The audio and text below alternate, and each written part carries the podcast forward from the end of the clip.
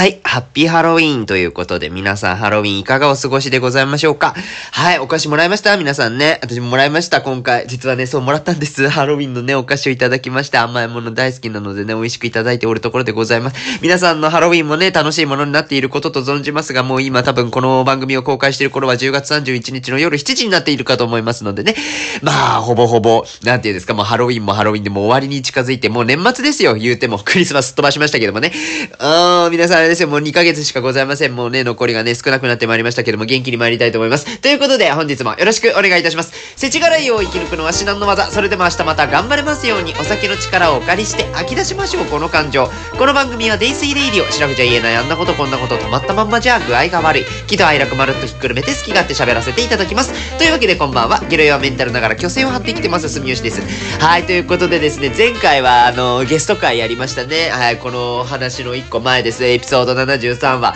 はい、そうなんですよ。漆神ありささん、そして西大地さんにね、ご登場いただきまして、えー、治安の悪い令和のギャル会をやりましたけれどもね、まあ、いかが出した、いかが出したってね、いかがでしたでしょうか。ね、まあ、それぞれのいろいろな感想ございますと思いますけれどもね、あの二人はね、また定期的に出てもいいと言ってくださいましたのでね、あの皆さんからこんな話をしてほしいとか、何かしら質問ございましたら、ね、あの二人やったらなんか適当に答えると思いますので あの何かしらね、こう、問い合わせいただけますと幸いでございます。どうぞよろしくお願いしますということで、早速ですけれども、今日はハロウィンの日です。ハロウィンの日なんでね、まあ、何を飲もうか迷いましたけれども、ちょっとポップなお酒をいっとこうかなというふうに思っておる次第でございます。実は今日のお話にもちょっと実はね、なぞらえるんでございますけれどもね、あのー、地元に帰っておりまして、まあ、それこそね、昨日のエピソード73、昨日公開したエピソード73のその令和のギャル会もね、長崎で撮ったんですけれども、ちょっと、いろいろありましてですね、まあ、佐世保に帰っていたんでございますよ。金曜日ぐらいから帰って、土曜日は佐世保でゆっくりして、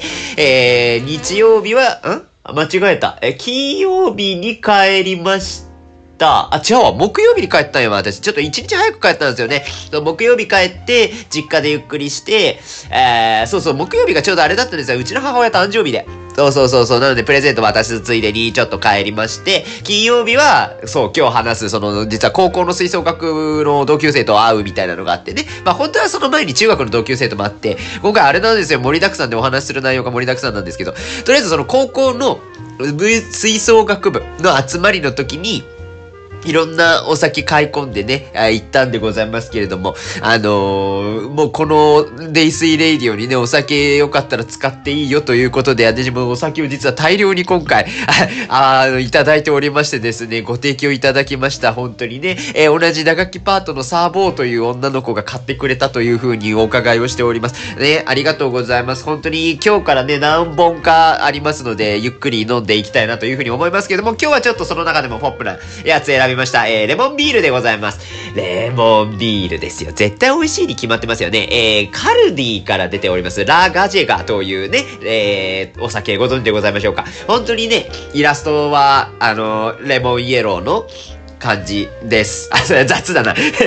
あの、レモン柄って言ったらいいですか？白に黄色のレモン柄がとってもおしゃれで。可愛いんですよ、これが。カルディってそもそもでおしゃれじゃないね。いいですよね。ね私、カルディね、これね、久々行きましたけれども、やっぱカルディは楽しいですよ。買い物が楽しいですもんね、そもそも。で、おつまみもいろんなものございますから、もう、飽きないですよ。もうそこでずっとゆっくりしたいな、なんて思っちゃうぐらいあれなんですけど、お酒の品揃えというところもですね、非常にこう、興味関心そそられるものが非常に多ございまして、えー、今回はそのカルディの中でもレモンビールでございます。はい、ホップとレモンのマリアージュ、ライトテイストなビールにレモンジュースをブレンドしたカクテルのようなレモンビールをスペインからお届けしているということですね。なんとスペインからはるばる来日いただいたということで、どうもこんばんはということでございます。はい、そんなこんなでですね、今日もスタバのマグカップさん、あ、いいんじゃない？そのなんかスタバのマグカップの真ん中の女神のところグリーンじゃない？深みのグリーンだから、このなんかレモンのイエローとすごいマッチすると思うんですよ。そういう意味でも色味から楽しんでいけるかなというふうに思います。開けていきましょうか。行きましょうかね。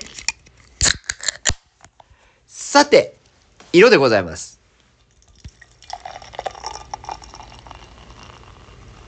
あ、意外と濃い色なのね。ちょっと結構ね、レモン色、レモン色というか薄めのイメージを勝手に想像しておりましたけど、結構見た目はちゃんとビールの色と言いましょうか。オレンジが強い感じがいたします。いかがですかね？お味見していきたいと思います。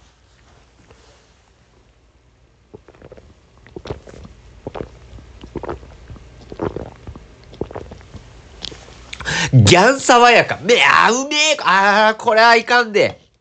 めえな。あ、美味しい、これ。やっぱカルディ強えね。レモンビールですよ。本当にね、今日ね、ちょっとね、鼻、鼻炎、鼻炎の影響で鼻詰まってて本当申し訳ないですけど、レモンの香りももちろんあるんですけど、やっぱね、一番の特徴としてはこのお味見でございますよ。本当にその、ビールっていうとね、ちょっと独特のポップの強みとか深みみたいなところがどうしても苦手なんだっていう方いらっしゃったりとか、まあ炭酸きつくてちょっと飲めないな、みたいなね。あると思うんですけれども、本当にね、こう、なんて言うんでしょう、レモン、レモンの、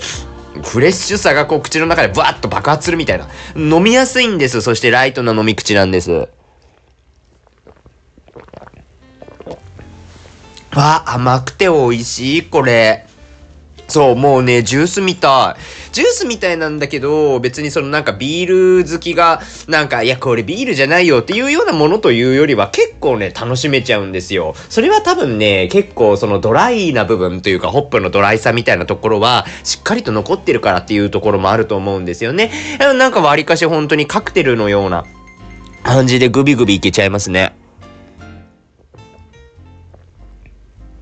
うん。やっぱこの果物とビールの相性って意外と、あ、マッチングするんですよね。ものすごいマッチングしてらっしゃいまして。レモンビールはね、私は絶対これ美味しいと思ってたんですよ。だってもう見た目が美味しいもんね。カンカンの時点でもう大体美味しいかどうかって私は割と見抜いちゃってたりするところあると、あるんでございますけども。やっぱりね、超えてきたね。でもね、美味しい。これはたまりませんでございますよ。いやー、ようこそね、スペイン、情熱の国スペインからね、ようこそ、情熱の国スペインで合ってますか？ね、スパニッシュからどうもお越しいただきまして、どうもこんにちはで、今お辞儀をしておりますけどもね、今こう、伝わりますでしょうか？お辞儀をしてね、あの、敬意をしようしておりますけれどもね。いやー、ようこそはるばるということで、え、まあなんか、カルディ、これ美味しいね。これちょっとなんか定期的に買いたいな。うん、美味しい。あ、すごいわ、これ。えー、なんかいいね。カルディのお酒まだ実はたくさんあるのでね、すごい楽しみに待っていたいというふうに思いますけれども、そんなこんなでですね、そう、自分と帰ってたって話なんでございますよ。あのー、まあね、いろんな会があったんです。それこそね、あのー、アリサと大地さんと3人で長崎で飲むっていうのも一つのメインイベントでございましたけれども、その前日はね、あの、中学の同窓会と高校の同窓会と2つ一気にこなすというね、わりかしこう、スケジューリングとしてはかなりヘビーめな感じで、え入れまくったみたいなところはあるんですけどもね、まあ私も福岡でお仕事をしておりますので、なかなかゆっくりこう長崎を堪能するみたいな時間もあまりございませんのでですね、まあこの機会にと思いまして、ゆっくり遊ばせていただきました。ありがとうございます。ちょっとね、ちょっとだけ仕事もしながらよ、もうそう真面目なところあるからちゃんと納品間に合うように仕事はちょこちょこしてたんですけどもね、こういうところでアピールだけさせてもらいますね。フリーランスなもので誰もね、助けてくれませんからね、私が自分で仕事できてますよということは言わないかんということでございますよ。そう、高校の吹奏楽部の集まり最近増えたんですよね。まあもともとお盆に一回帰って、その後、あれいつでしたっけね？なんか、エピソードでも前ご紹介した記憶がございますけれども、何話だったかはちょっと今定かではないね。私の酔っ払った頭の中ではパンと出てきませんけれども。そうそう、あの、吹奏楽時代のね、それこそさっきご紹介したサーボーっていう女の子が今ね、中学の方で吹奏楽部を教えてるんですよ、顧問としてですね。不思議な感じですよね。今まで一緒にね、こう、同じ打楽器パートですよ。一緒にやってきた仲間が、もういつの間にか先生でごございます。もうしっかり先生してましたよ。この間学校行った時にね。ああ、本当にもうね、いつの間にかこうね、みんな、どんどんね、成長していくのね、っていうところを思いながらね、そのお姿を見ておりましたですよ。本当に。もう素敵でございますよね。一体何話だったかは全く覚えてないっていうね。8月とかの話じゃなかったかなと思って、今急いで調べておりますけど、あったあった39話だわ。エピソード39、うん十年ぶりに木琴を演奏した話っていうタイトルのやつですね。えー、出しましたけれども、この時にね、ちょうど中学校の方に、あの、まあ、合奏参加させていただきましてね、教えるなんておこがましいということで、まあ基本的にはなんていうかこう楽器触りながら、うわ、みんなすごいね、上手だねって言いながら あの、茶化しまくったっていうだけの話なんですけど、で、あの、楽しく、楽しくね、一緒に演奏させていただきましたけれどもね、その時ぐらいに、ぜひなんかみんなでさ、定期的に飲みたいよね、みたいな話になりまして、まあ、ちょうどこの10月の下旬とかだったら、私もちょっと行けるタイミングがありそうっていうところで、うん、ちょっとあの、この日ぐらいだったらどうだろうって言ったら、意外とトントン拍子にこう皆さん集まっていただきまして、なんと高校の吹奏楽部の同級生7人集まりましてですね、えー、遊んでまいりました。今回はしかもね、こう、友人宅のおうちパーティーにね、あのやらせていただきまして、ちょうどね、その、打楽器パートが3人いたんですよ。同級生が3人いまして。そう。で、1人はさっき紹介したサーボーなんですけど、もう1人ね、あの、ペイっていうね、ペイっていうあだ名なんですけど、本当は順平っていう名前のね、あの、下の順、上の順の方はちょっともう切り捨てて、あの、ペイのところだけ取ったっていうやつがいるんですけども、ペイのね、ご自宅にね、ちょっと今回はお邪魔をしたんでございますよね。実はですね、そのペイパパ、ペイパパ、ペイのお父様がね、あのー、海上自衛隊の音楽隊でいらっしゃいまして、その打楽器のパートで打楽器をいっぱい教えていただいてたんですよ。もともと中中学から吹奏楽やってて、もう中学の時代からたくさんいろんなことを教えていただいてた楽器の演奏とかね、それこそあのチューニングみたいなところはちょっと私はね、もうだいぶそんなにね、腕があれなんですけれども、楽器のチューニングとかをもう定期的に来てから、あの、これはもうちょっとここ締めた方がいいって言っていろいろしていただいてたお父様なんですけれども、ね、まあそのお父様とね、お母さんもね、いろいろサポートしていただきまして、あやっぱ吹奏楽部の保護者って結構大変なんですよ。見ててわかるけど、やっぱその遠征とかも行ったりもしますし、まあ楽器もね、例例えばその前楽器とかを買う買わないみたいな話になってくるとですよ。まあお父様お母様の立場からすると気が気じゃないでしょうねって、今大人になったから余計思いますけれどもね、本当大変だったと思うんですけれども、ね、この、ペイのパパとママにはね、いっぱいお世話になったんですけども、改めてちょっと、久々にご挨拶したいなというところもありましたのでね、お邪魔させていただきました。まあ、ちなみにその当の息子のペイがですね、今回は帰ってこれずにですね、えー、ペイなしで、えー、7人集まりました。で、7人でね、あのー、帰ってきてない息子はおらんけれどもね、息子はおらんけれども勝手に盛り上がるという謎の回でございましたからね。まあ、それでもね、あの、ビデオ通話だけしましたよ。ビデオ通話でね、あの、だいぶ煽りました。いろいろね。あのー、もうね、今、彼はね、広島で、まあ、お仕事してる時、彼もね、先生なんですよ。高校じゃなかったかしらね。そう、高校の先生を理、理科の先生やった？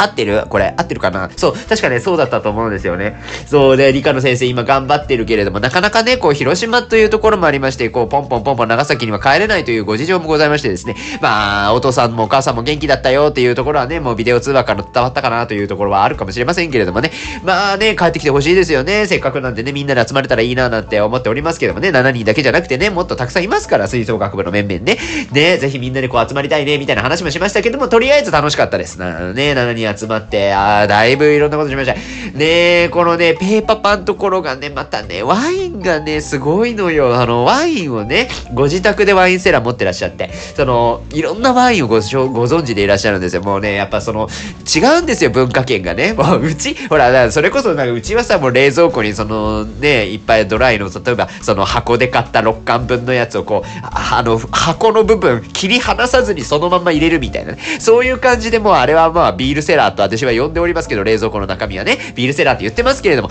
そうじゃないんですよ。ちゃんとしたワインセラーでね、ワインがいろんなワインですよ。しかも一本一本違うんです。ストーリーもあるんです。いろいろなね、で、こう歴史があったりとか、えー、これはな、どこどこ地方の何なんだよ、みたいなね、まあ一切入ってこみませんね。頭、ちょっと悪いからね、頭悪いから、まあそのワインがどんなものなのか、ちょっと、なんかいっぱい説明していただいたんですけど、あんまり、あんまりようわからなかった。とりあえずハイグレードなワインであることだけはもう理解をいたしました。もうね、たくさんいただきました。本当にね、もう申し訳ない。なんかそんなガッパガッパガッパガッパ飲んでいいのかと思いつつも止まらないんですよ。美味しいからだって。ねえ、いただきました。もう最終的にはペーパパも千鳥足になるぐらい飲んで いらっしゃいまして。まあね、そうそうそう、一緒にね、まあ大体同じ量飲める女の子のたまみちゃんっていうのもいるんですけど、たまみちゃんもだいぶ来てましたよ。だいぶ来てましたね。うん、結構ね、テンション上がっておられましたけどもね、ふらふらしてました。で、まあ、いっぱい飲んだ割にでもね、その翌日二日酔いをしないっていうね、これは、なんか飲んだ後で分かったんですけど、やっぱね、いいワインだからだしょうね、そのなんか悪酔いしないんですよ。全然そのなんか、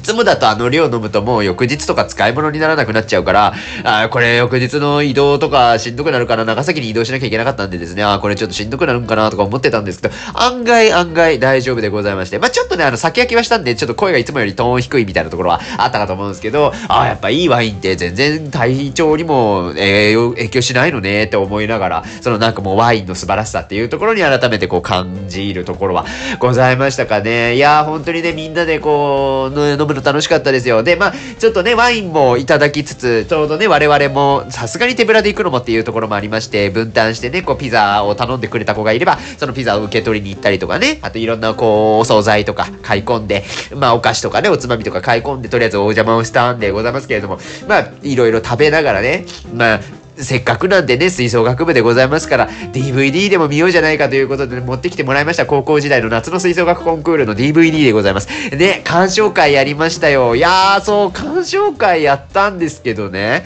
高校時代、まあそもそもそうか、吹奏楽部でない方も、このラジオの視聴者の方多いと思うので、改めてお伝えしておくとですね、まあ中学、高校と吹奏楽部だった私、えー、夏の時期というのはですね、夏の吹奏楽コンクールというのが毎年開催をされておりまして、もちろん今もね、開催されているもののなんでございますけれども、夏の吹奏楽コンクールというのは、まあ要するに、なんていうんですかね、その学校、学校で、学校対抗でね、合奏曲によってこう、優劣を決めるわけですよ。で、まあ、いいところに関しては、こう、九州大会、それから全国大会と選ばれて、スタート、えー、どんどんどんどん上の方に行くっていうような感じで、やるんですけれどもね。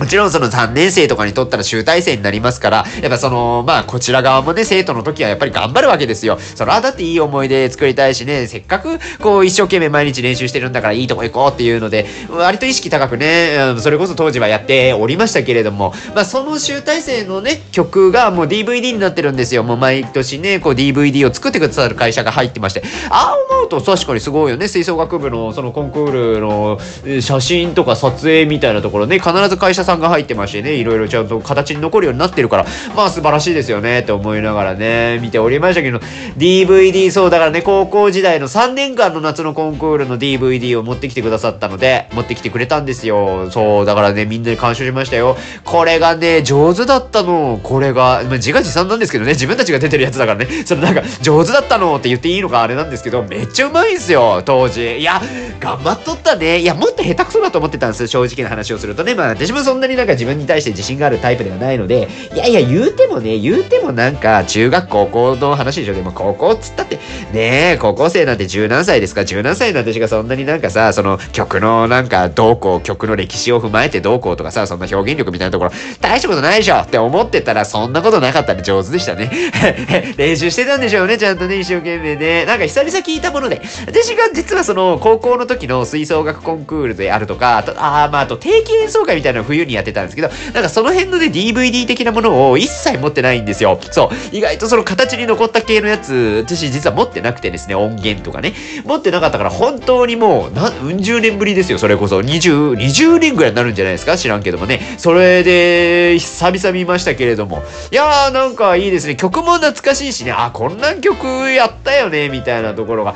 ね、いいんでございますよね。なんかね、その、夏の吹奏楽コンクールっていうのがですね、基本的には課題曲と自由曲の2曲構成でやるんですよ。で、課題曲っていうのは、まあ大体毎年4つから5つぐらい、こう、課題曲として、どれ演奏しますか？みたいなのが、楽譜とともにこう連絡が来るわけでございますよ。で、その中からこう、自分たちの学校に合わせたもの、いろんなこう決め方があるとは思うんですけど、例えば自由曲とのバランスで決めたりとかね、まああるいはそのなんか楽器の編成上の問題でこれがいいよね、みたいな、これがうちにとってベストだよね、みたいな選択をしたりとかして、いろいろ課題曲もね、どれがいいんだろうとか言って選ぶわけでございます。結構ね、課題曲に関しては今ね、改めてそう何の課題曲あったっけって思いながらいろいろ見たんですけど、演奏してない課題曲とかでも結構名曲が揃ってたりするんですよ。もう、だから、それこそね、皆さんあのご存知の方も、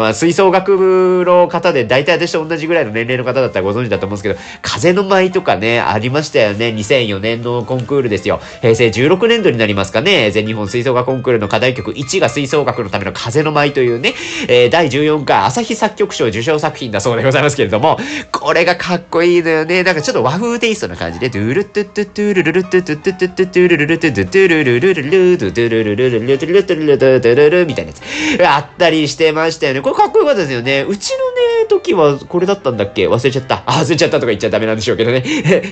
そうそうそうそう。いや、よかったんですよね。で、やっぱりなんかこう、いろんなのあったなと思いながらも、やっぱ高校生の時の、やっぱ3年生の時の曲っていうのは、やっぱりちょっと、なんか胸に染みるものがございますわね。あれ久々聞きましたけどもよかったですよ。その時が、その、平成19年度になるのかしら、2007年とかになるんですよね。あ、2007年だっけ？そうそう、2007年とかだったと思うんですけど、えー、課題曲がね、4番目のマーチブルースカイっていうのやったんですよ。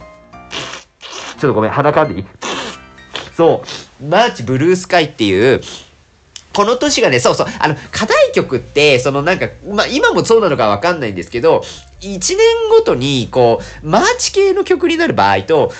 ちょっと違う系の曲になる場合と、そのなんか、1年ごとにね、そのテイストが変わるんですよ。で、ちょうどこの2007年の平成19年の第55回全日本吹奏楽コンクールの課題曲に関しては、マーチの年だったんですね。で、まあ、マーチの中でもこのブルースカイ、青い空でございますよね。このブルースカイっていうテーマのマーチを、今回は、あ今回はじゃない、その2007年の時は、課題曲に選びまして、みんなで演奏いたしました。で、その課題曲がマーチブルースカイで、その次がね、公園の鳥っていう自由曲を選んだんですね。この公園の鳥って、あ鳥っつっちゃったけどもね、公園の鳥ね、めちゃくそかっこいいんですよ。あのー、り、な、ちょっと待ってね。ちょ、これ出すわ。これちょっとま、ちょ、ちょっと待ってよ。ちょっと待ちなさいよ。そう、待ちなさいよっていうのもあるんですけど。そう、あのですね、これがですね、1992年に、ヤマハ吹奏楽団浜松の委託で作曲をされた曲ということで、あんまり世の中にこう出回るタイプの曲じゃないんですけど、そもそもね、その楽譜自体が結構ね、いい値段するタイプのやつだったと思うんですよ。でも、もうこの曲が絶対かっこいいよね、みたいな話になったのかななってたのか、あの、当時の先生がですね、もういいよ、買っちゃろうということで奮発していただきました。まあ、それだけちょっと思いを持って、えー、楽譜自体も買った曲なんですけども、曲自体はね、これね、私の語彙力ではね、これを何と説明していいのか、あれなんですけども、公園の鳥っていうのが、要は燃え盛る不死鳥みたいなイメージを持っていただけるといいのかなって思っちゃうんですけど、もうね、相当ね、結構打楽器と、打楽器的には結構かっこいい見せ場が多い曲だったりするんですよ。で、まあ、その、もちろんその、バシッと決めるところもかっこいいんだけど、一番こう、好きだったというか、改めて聞き直して、うわ、それこれがあった、これだったかっこいいって思ったのが、その、打楽器とかがね、めちゃくちゃ細かいリズムでザンツカザンツカザンツカザンツカザンツカみたいに刻むんですけど、その刻んでいるテンポ感よりも、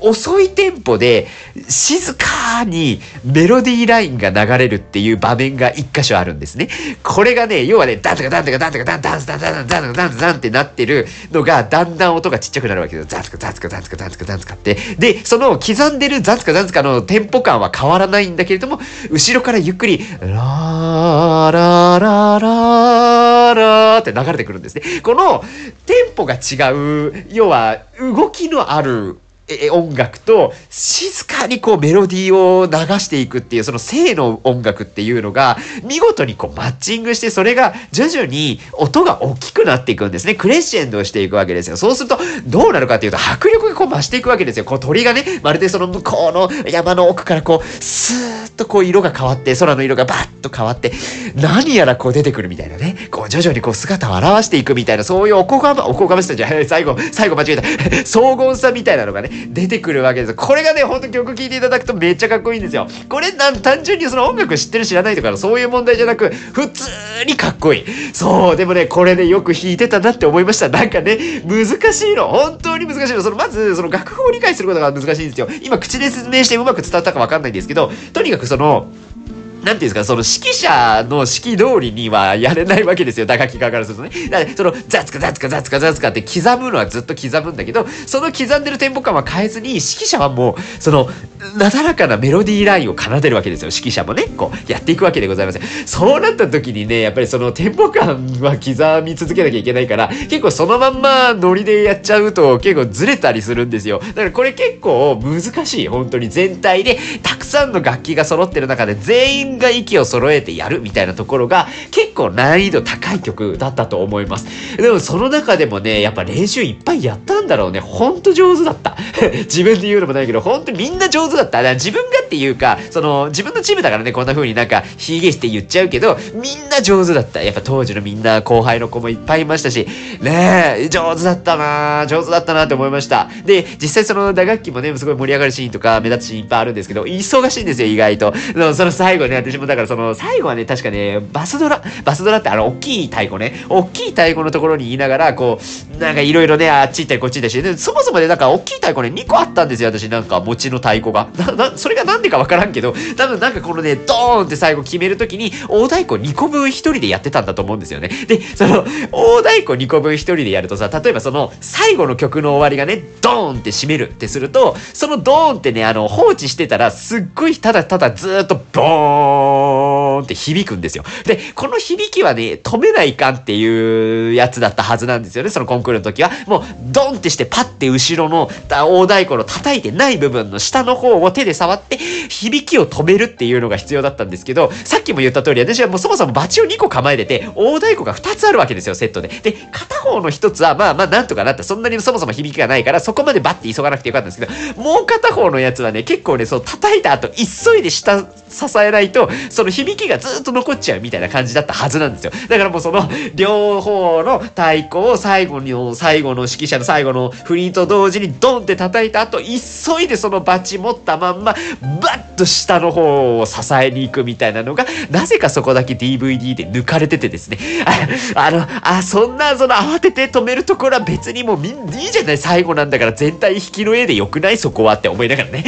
当時の、当時のね、あの撮影していただいた方どんな方かわかりませんけど、カメラワークをね、いろいろ調整していただけるんですよ。まあ何もね、そこ映さんでもみたいなところをね、よう映していただきまして、いやもう本当に、ああの、まあ、悪口を言って大変恐縮ですけども、ありがとうございました、その説はね。はい、そんなこんなで、もう思い出の曲でございます、ブルースカイとね、公園の鳥。これね、あの、なんて言うんですか、まあ、今だからあれなんですけど、この当時が要は大学、大学では高校3年生なわけですよ。で、高校3年生だから卒業シーズンなわけですよね。もう終わったらね。夏の吹奏楽が終わって、えー、そのままこう受験シーズンに突入して、本格的な受験シーズンに突入して、えー、卒業式、その、次の年がね、卒業式になるんですけども、私、この当時を読ませていただくタイミングにございまして、これはちょっとせっかくだから、ちょっと、この吹奏楽の思い出をそっとこう、挟み込んでやろうと思ったわけでございますよ。まあ当然ながらその、まあ一応ね、学校を代表して当時を読みますのでね、あんまりこう自分たちの思い出にこう特化したようなものを言うと、卒業生の中でもあまりこう思い出がシェアできなかったりとかするので、その辺の入れ方みたいなところは結構考えたんですけど、なんだったっけあの、あの、なんかこう部活に打ち込んだことへの何かこう思いみたいなのを語るシーンの中で、そのなんかね、こう、青い、青い空の中、あの公園の鳥が駆け抜けたようなあの演奏は今でも忘れられないみたいなことをね、さらっと言えたんですよね。それはあの、こう、あ、ブルースカイっていうマーチの曲と、公園の鳥っていう自由曲のタイトルをちょっともじって入れてたんですよね。で、それはね、あの、吹奏楽部にしかわからないんですよ。で、別にそこはでも本当に最後の一言でさらっと言うだけだったから、あくまで吹奏楽部のみんなに届けばいいと思った、その後輩も含めてね、先生も含めてね、その保護者の皆さんもそうですよ、含めて、そこの部分がなんとなく親って思えばちょうどいいぐらいの、ちょっと、ちょっとっとこじゃれた当時をね、あの、当時は作ったんですよ。あの時は割かしで、そのなんかこう調子乗ってた時だったから そういうのをやってたんですけど、まあなんかそういうね、思い出もあって、このブルースカイと公園の鳥は今大人になってもタイトル覚えてたりするんですよね。そう、曲は久々聞いたから、この、さっきもね、さっきもその、この、デイスイレディを撮る前に、ちょっと一回曲聴いておこうと思って曲聴いたらめっちゃかっこよかった。あのさ、まあね、一応プロの演奏で聞いたので、YouTube に上がってるやつですね。あ聞いたから、やっぱもう全然違うなとは思いつつもですよ。まあ、この曲に挑戦したということは結構ね、大きなチャレンジだと思いますよ。うん、やっぱすごいなと思いながら聞いておりましたけどもね、この当時がね、吹奏楽コンクール、まあまあ、長崎県の出身でございますので、長崎県下のいろんな高校が集って、えー、同じ会場でコンクールの演奏をするわけでございますけれども、この時がね、確かね、長崎公会堂、長崎市公会堂なんか正式名称わかんないですけど、長崎の公会堂もうないんだってさ、潰れたんだって、え、合ってる？それなんかね、もうないんだよって教えてもらったんですけど、寂しいじゃない？そんなの。跡地とか出てくるからもうほんとなくなったんだろうね。長崎市公会堂でした。ねこれはね、寂しいですよ。閉館しちゃったみたいなのよね。ここがね、なんか結構その吹奏楽、長崎の吹奏楽コンクールでは、わりかしその会場に良くなっている場所の一個だったんですよ。もう一個はね、佐世保のアルカス佐世保っていう、大きな、もうすごい綺麗な、なんですか、ホールがありまして、そこでも演奏するんですけど、長、その2007年の最後の字が出た吹奏楽コンクールはこの長崎市公会堂。要はその佐世保から長崎市までバスでこう、貸し切りだったかなあれね、確か貸し切りバスで行って、長崎市公会堂で演奏したんですけど、この公会堂がまたそのなんか響き的には結構特徴のあるというか、癖のあるタイプのやつで、割かしその、あんまり響かんのやなかったかな？多分、多分そうそう、なんか響きがね、そこまでなかったんじゃなかったかなと思うんですよ。これね、あの、いろいろあると思うんですけど、例えばその響きすぎるホールとかだと、自分の叩いた音の聞こえ方がいつもと違うんですよ。とか、そのみんなが吹いている音みたいなのが割かしその響くことによって、もっと身近に感じやすかったりとかして、いつもと感覚が違ったりするんですよね。これって要は音楽室で練習してるあの時とは全然違う雰囲気になったりするので、その大会本番、コンクールの本番に、そういう会場の違いとかで、おやおやってなる時って結構あったりするし、私はそうだったタイプだったんですよ。おや、なんかいつもと違うって思いながら そう、でも聞こえた音で、これで演奏しちゃうと結構ずれちゃうから、そこはね、前もって言われるわけですよ。こういう響きのところだから気をつけてね、みたいなところ言われながらも、ちょっとあの、その、意識はしつつね、意識はしつつですけど、やっぱりちょっとね、いつもと違う感覚というのはなかなか、ね、私は苦手でしたね。なんかうまくね、演奏できてたのかわかりませんけれども、やっぱちょっとね、思うところがありました。うわ、難しいって思いながらね、やっておりましたけれども、まあ、そうなんですよね。なんかね、そう、それでいろいろ思い出してきましたよ、それこそ。だから3年生の、その、ね、さっき言ったブルースカイの課題曲と自由曲の公演の鳥っていうやつを演奏した時って、まあ、高校3年生ということもありまして、まあ、一応ね、もちろんすごい思いもあったんですよ、熱い思いもね。今までのコンクールって、もちろんその先輩たちを一緒にね、全国の舞台にこう連れて行けなかった後輩の悔しさみたいなのもあるわけじゃないですか。私真面目だったから、真面目だったからっていうのもあれなんですけど、そう、だから結構1、2年、1、2年生の時のコンクールは、まあ、ちょっと振るわずにね、もう九州大会とか行けなくって悔しい思いして結構その場で涙が出たりとかしてたんですよ。結構他のみんなもそうだけどね。そうね、悔しいなって思ってたんですけど、3年生の時はですね、割かし私は出し尽くした感があったんですよ。結構本当にちゃんと練習してたし、もうこれ以上ないわってぶっちゃけ舞台の上で思った。だからそうそう思ってたんです、当時はね。あ、だからすっごい満足しちゃって。だからまあ3年生の時もね、まあ振るわなかったんですよ。まあ本当はね、九州行きたいっていう思いもありましたけれども、まあ九州は行けなかったという感じで、まあ、でも、やり尽くしたもんなって思って、私割と気持ち的にはカラッとしてまして、で、まあ、カラッとしてたがゆえに、だいぶね、ヘラヘラしてたのかもしれないですね。結構笑いながら、ああ、やっぱ悔しかったね。でも、残念だったね、みたいな。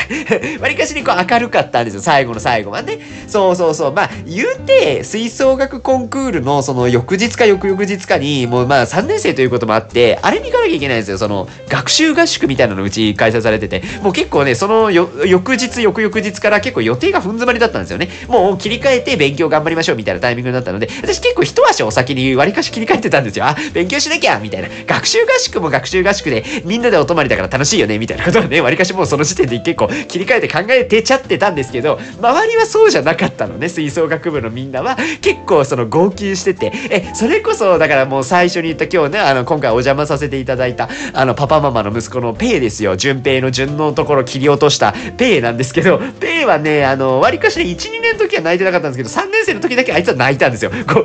号泣してて、で、なんでお前悔しくないんかみたいなこともね、なんか、あの人熱いからさ、なんか、性格がいいんですよ、ペイは。ペイは性格がいいから、あの、これ、あの、褒めてなく言ってますよ。そう、性格が良すぎる。ね、良すぎるから、なんかそう、最後の最後めっちゃ悔しくて泣いちゃったんですよ。泣いちゃってたの。で、ちょっと、確かに、私もちょっと、そっかそっか、あの、これって、あの、泣く雰囲気だよねっていうのは、後々なんかふっと思って、あ、しまったって思いながらも、周り見回したらですね、結構周りも号泣してまして、あ、これ、あ、ちょっと待って、私あんまカラッとしてたらダメやぞ、これはって思いながらも、ちょっと気まずいなと思いながらね、えー、いた記憶ございますね。まあでもね、なんか個人的には、そのなんか後輩たち、まあまあね、先輩側だからそう思うのかもしれないですけども、なんかあんま気にせず、もうどんどん楽しんでほしいと思ってたんですよ、当時は。そう、もうやっぱ音楽なんて音を楽しむと書くぐらいですからね。まあもちろんコンクールに対して一生懸命やるのもいいし、そう、真面目にね、こう、いろいろ音楽性を突き詰めて頑張るのももちろんいいんですけども、大前提として楽しくやってた方がいいよねっていうのは、この高校3年生ぐらいから実はちょっと思い始めてたところがありまして。そう、高校2年生とかまではね、確かにすごいこうピリピリする感じとか私も持ってたと思うんですよ。結構コンクール前とかでしっかりやらなきゃね、みたいな。まあまあ、もしかしたら高校3年生の時もあったかもしれないですけどね。でももう、なんとなく楽しくやりたいっていう思いはこの頃からちょこちょこ出てたので、そう、結構だからそのコンクールもね、悔しい思いもしましたけれども、しましたけれども、それもそれとしてね、いい思い出として胸にしまって、今後の人生頑張っていこうぜって思いながらね、生きてたなっていうのをちょっと 思い返しておりましたね。そんなことを、なんかこう、お酒を飲みながら、今はもう大人でございます。34歳にもなりまして、周りの同級生も34なんだよ。うわ、刺さるよね。これ自分でこう年齢言って刺さるパターンなんですけど、34にもなりましたのでね、いろいろ思い起こしながら、酒でも飲みながらっていうことでね、DVD 聞きながらいろいろ思い起こしてたっていうようなお話でございました。ねえ、楽しかったですよ。楽しかった。うん。いや、いい時代でしたね。ほんと吹奏楽部楽しかったと思います。またもしかしたらですね、結構吹奏楽部の集まりとかいろいろあるかもしれませんので、その時は、あの、ぜひまた、このデイスイレイディオでもですね、ご紹介をさせていただければと思いますし、万が一またなんか楽器弾くタイミングでもありましたら音源ちょっと取ってこようかなと思いますので、ぜひね、このラジオでもご紹介できればというふうに思ってる次第でございます。というわけで、えー今回は吹奏楽部の時代に思いを馳せつつ、実はもうちょっと長崎帰省した時のネタがいくらかあるので、お付き合いいただけると幸いでございます。また明日以降の、え公開エピソードを楽しみにしていただけますと幸いでございます。ということで、レモンビール残りもちょっと残ってますので、ゆっくり飲みながら今日はこの辺で終わりにしたいと思います。肝臓は定期的に倒れつつ明日も頑張りましょう。デイスイレイディオまた次回の飲み会でお会いいたしましょう。ご視聴いただきましてありがとうございました。バイバーイ。